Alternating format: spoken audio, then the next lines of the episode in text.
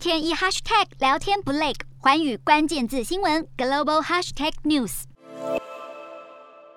看不到尽头的排队车潮，美国素食巨头麦当劳宣布关闭俄罗斯分店，有不少俄罗斯民众担心再也吃不到资本主义的味道，挤爆得来速。不过制裁成本也随之出现，麦当劳估计关闭俄罗斯分店将使公司每月损失约五千万美元，相当于新台币十四点一三亿元。但可预见的成本损失并没有阻止全球企业持续发动制裁。根据统计，已经有三百家企业撤出俄罗斯市场，且范围涉及食衣住行各大行业，包括大家熟悉的麦当劳、可口可乐、Nike、Adidas、IKEA 及美国福特汽车等。另外，科技及视听娱乐，像是苹果、Google、脸书、迪士尼、Netflix、任天堂等，也都纷纷加入出走行列。而最新消息指出，就连美妆品牌也宣布跟进制裁。全球第一大化妆品集团莱雅九号宣布停止俄罗斯业务，包括独立店面以及各专柜交易。另外，美妆通路 Sephora 也已经先暂停网站与俄罗斯所有门市。雅诗兰黛集团也停止俄国业务。但就在全球企业齐心协力施压俄罗斯的同时，中国企业反其道而行，不仅不加入制裁行列，还提供如晶片等重要物资给俄罗斯。